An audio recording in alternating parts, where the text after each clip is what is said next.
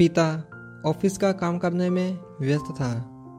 उसका दस साल का बच्चा बार बार कोई ना कोई सवाल लेकर उसके पास आता और पूछ पूछ कर तंग करता।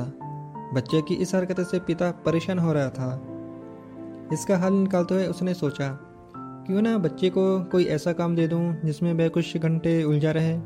उतने में मैं अपना काम निपटा लूँगा। अब की बार जब बच्चा आया तो पिता ने एक पुरानी किताब उठा ली। उसके एक पेज पर वर्ल्ड मैप बना हुआ था। उसने किताब का वह पेज फाड़ लिया और फिर उस पेज को कई छोटे छोटे टुकड़े में काट दिया। वह टुकड़े बच्चे को देते हुए बोला, ये पेज पर वर्ल्ड मैप बना हुआ था। मैंने इसे कुछ टुकड़ों में बांट दिया है।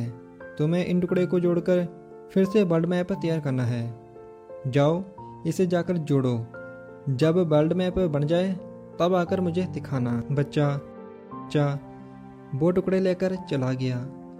इधर पिता ने चैन की सांस ली कि अब वह कई घंटों तक बच्चा उसके पास नहीं आएगा और वह शांति से अपना काम कर पाएगा। लेकिन पाँच मिनट के भीतर ही बच्चा आ गया और बोला, पापा, देखिए मैंने वर्ल्ड मैप बना लिया।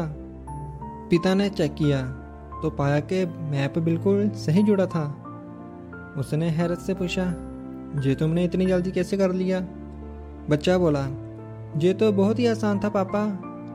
आपने जिस पेज के टुकड़े मुझे दिए थे, उसके एक साइड पर वर्ल्ड मैप बना हुआ था और एक साइड पर कार्टून। मैंने कार्टून को जोड़ दिया, वर्ल्ड मैप अपने आप तैयार हो गया। पिता, बस बच्चे को देखता रह गया। दोस्तों, अक्सर हम कोई बड़ी समस्या सामने आने पर उसे देख हम ये सोच लेते हैं कि समस्या बहुत बड़ी है।